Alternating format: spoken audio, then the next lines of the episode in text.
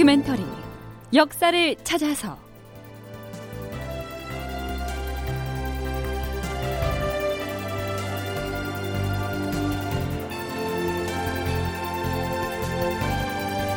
제 849편. 모두가 전쟁터로 농사는 누가 짓나? 극본 이상락 연출 최홍준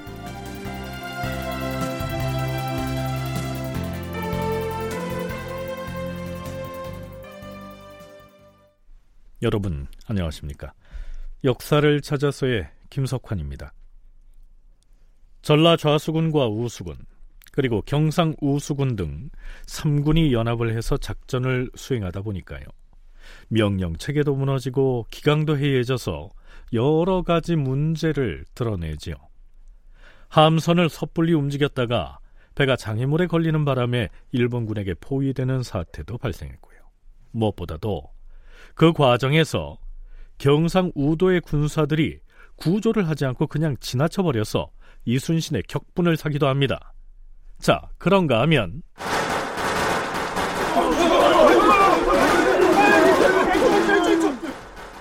언덕 위에서 쏘아대는 일본군의 총탄을 피하려고 배 안에서 병사들이 한쪽으로 몰리는 바람에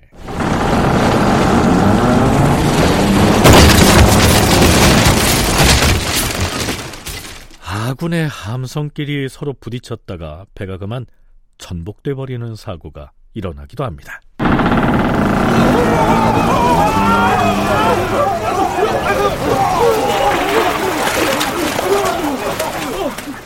장군, 배가 뒤집어지자 배 안에 있던 사람들은 천천히 헤엄을 쳐서 무트로 올라갔는데 그 병사들 중에는 군대로 복귀하지 아니하고 곧장 자기 집으로 도망쳐 가버린 자들도 있었습니다.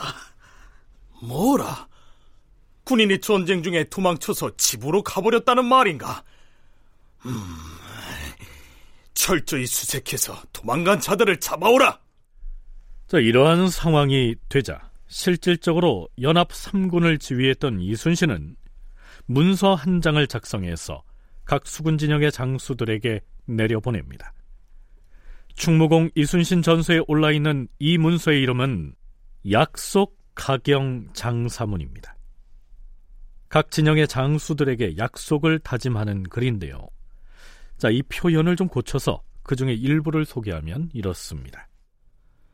우리 삼도 수군들은 외적에 대항하여 모두가 죽음을 불사하고 의분으로 떨쳐 일어났다. 이제 다행히 명나라의 이효송 제독이 10만 대군을 지휘하여 평양에 있는 외적들을 쓸어버리고 이제 곧 서울을 회복할 수 있게 되었으니 이 어찌 기쁜 일이 아니겠는가? 조상 전하께서는 선정관을 우리에게 보내서 도망가는 외적들의 길목을 차단하여 한 척의 배도 돌아갈 수 없도록 하라. 이렇게 명하시었다. 신화된 자들이라면 마땅히 그 명을 받들어서 충이로서 제 몸을 아끼지 않고 싸워야 하거늘 어제 외적과의 전투 중에 싸우기를 머뭇거리거나 혹은 도망을 치려는 자들까지 있었으니 참으로 통분을 금할 길이 없다. 당장 군법에 의거하여 다스려야 마땅하나 앞으로 수행해야 할 일이 많이 남아 있으므로 그들에게 앞으로 공로를 세우게 하는 것이 좋은 계책일 터. 일단 그 죄를 용서하고 처벌하지는 않을 것이다. 그 점을 모두 약속하고 시행하도록 하라. 말하자면 흐트러진 기강을 다잡기 위해 삼군의 장수들에게 보내는 경고문입니다. 그런데 2월 28일째 난중일기를 보면 이런 내용이 기술되어 있습니다. 새벽에 출발하여 가덕도에 이르니 웅천 지역의 적들은 움츠린 채로 나와서 싸울 엄두를 내지 않았다. 우리 배가 바로 김해강 아래쪽 독사리목으로 향하는데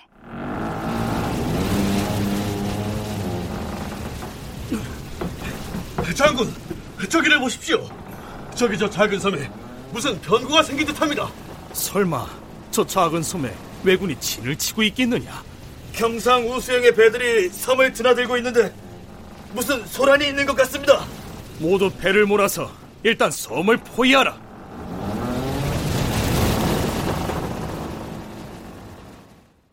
섬을 포위한 뒤에 살펴보니 경상우수영의 군관과 가덕도 첨사의 소형군선 두 척이 섬을 들락날락하기에 그 자들을 잡아다가 경상우수사에게 넘겼다.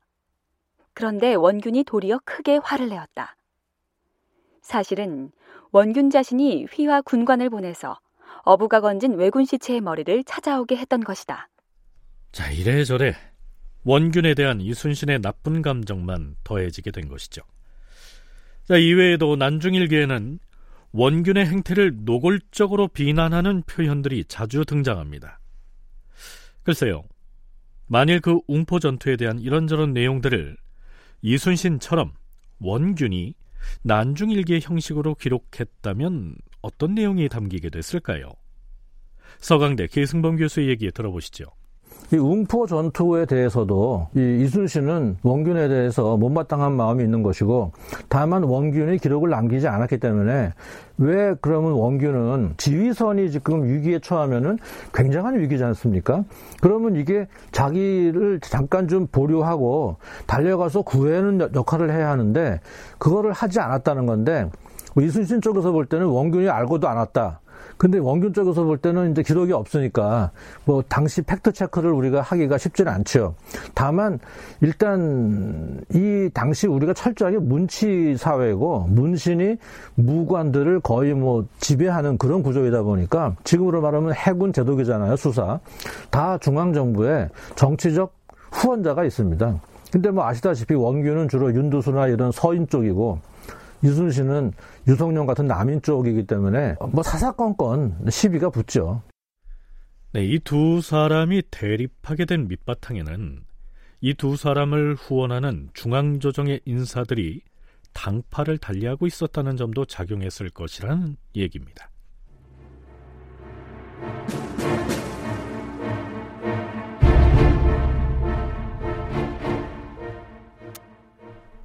조선수군은 가덕도와 칠천량 앞바다로 옮겨 다니면서 일본군을 공격하는데요. 2월 28일에는 웅천에서 대규모 공세를 취합니다. 보고 위쪽 왜군 진지에 함포를 집중 발사하라! 장군! 비격 진철대를 발사할 준비가 됐습니다! 산 언덕에 있는 왜군 진지에 한복판을 향해서 신중하게 발사하라. 예, 장군.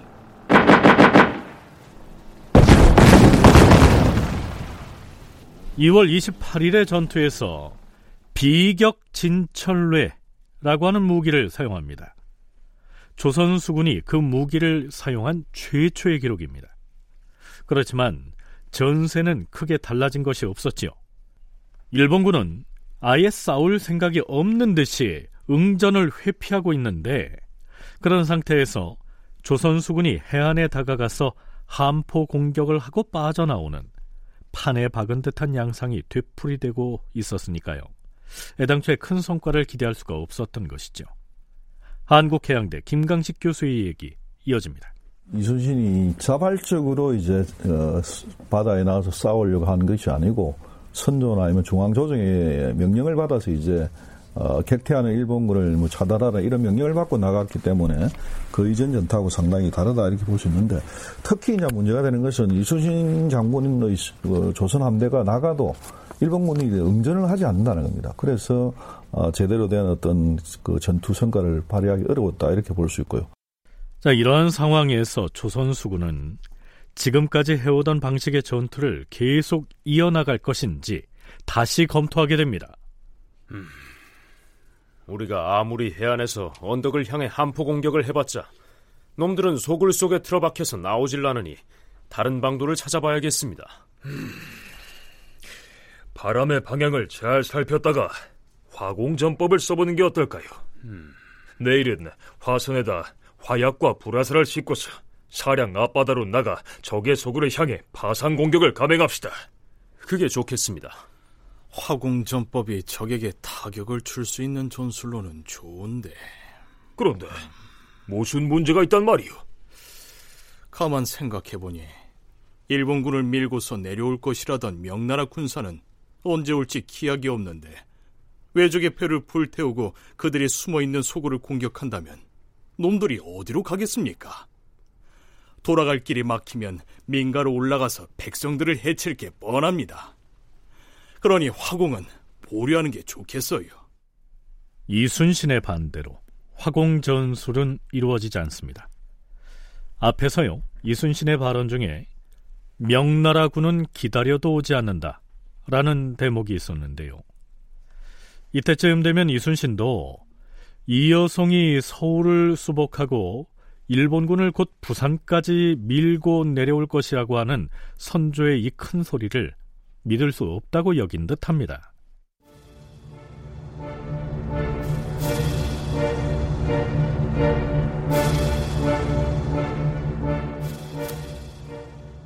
자, 그럼 그 무렵 조선 조정의 움직임은 어떠했을까요?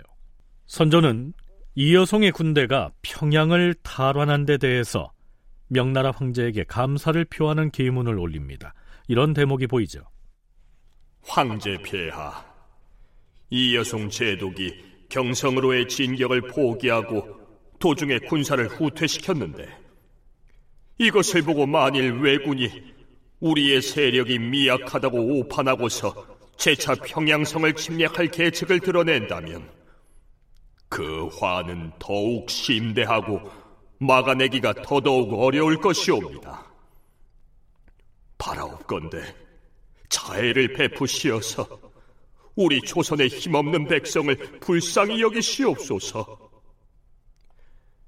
이 여송 제독에게 명을 내리셔서 절강 지역의 포수 5천 명을 적절히 선발하여 연해 지역의 요충지인 부산 등지에 몇 달 동안 나누어 주둔하게 하심으로써 흉악한 적들의 음모를 소멸시키시옵소서.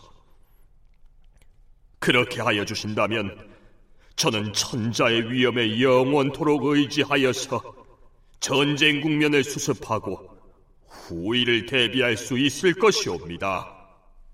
남쪽의 군사, 즉 절강성 지역의 포수 출신 군인 5천 명을 선발해서 부산으로 좀 내려보내도록 제독인 이여송에게 명령을 내려달라. 선조가 명나라 황제에게 이렇게 청하고 있는 것이죠. 벽제관 전투에서 패한 이여송은 개성으로 다시 평양으로 퇴각한 뒤에 도무지 싸울 생각을 하지 않고 있었지요. 경상도 앞바다에서는 이순신을 비롯한 조선 수군이 이여송이 일본군을 물리치고 남쪽으로 진격해 오기만을 기다리고 있었는데 말이죠.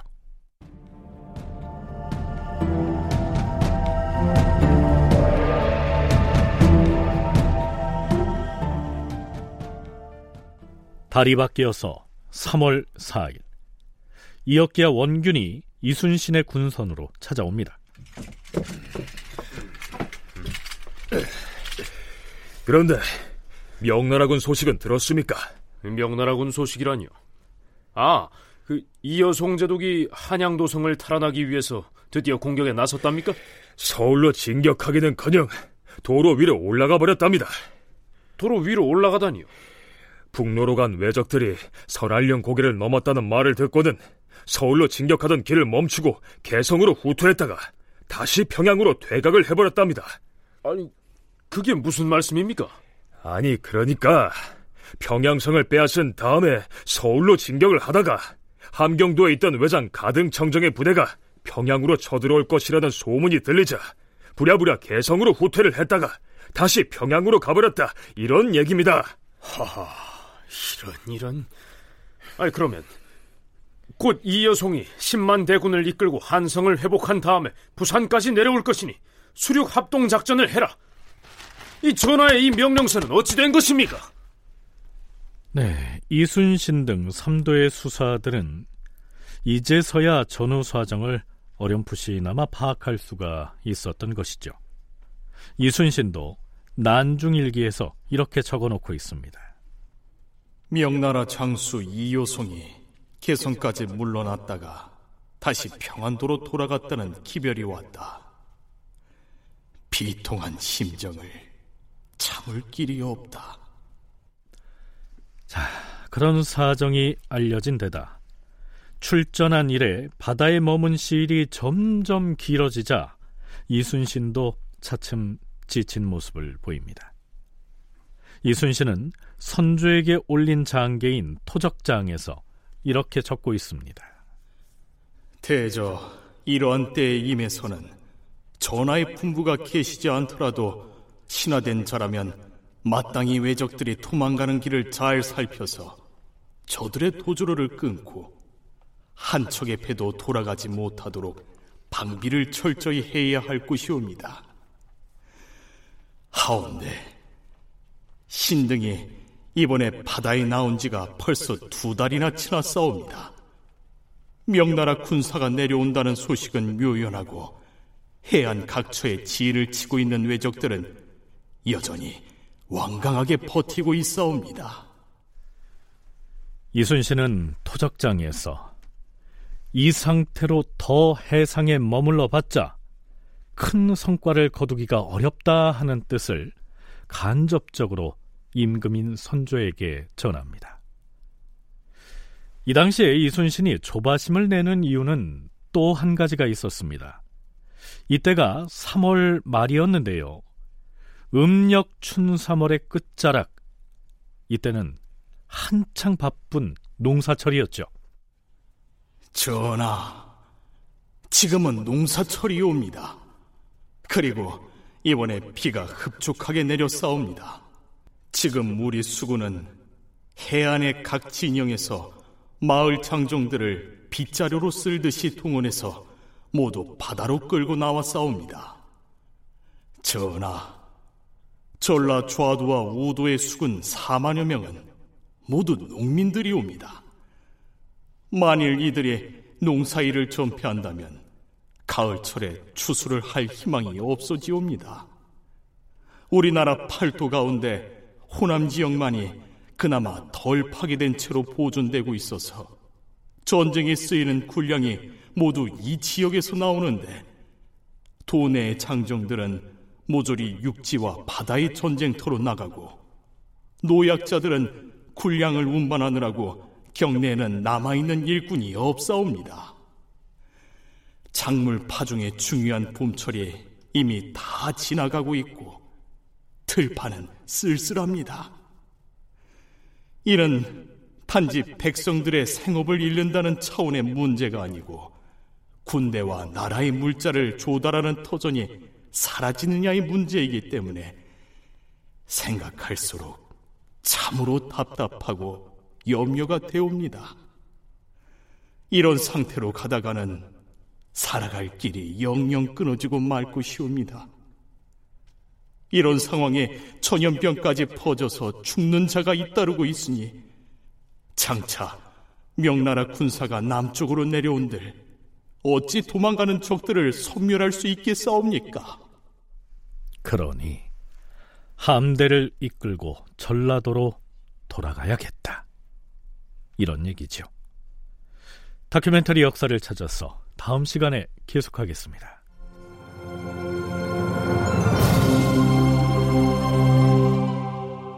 출연 석승훈, 박주광, 나은혁, 오혜성, 김용석, 서정익 해설 김석환. 음악 박복규. 효과 신철승 김성필. 기술 송민아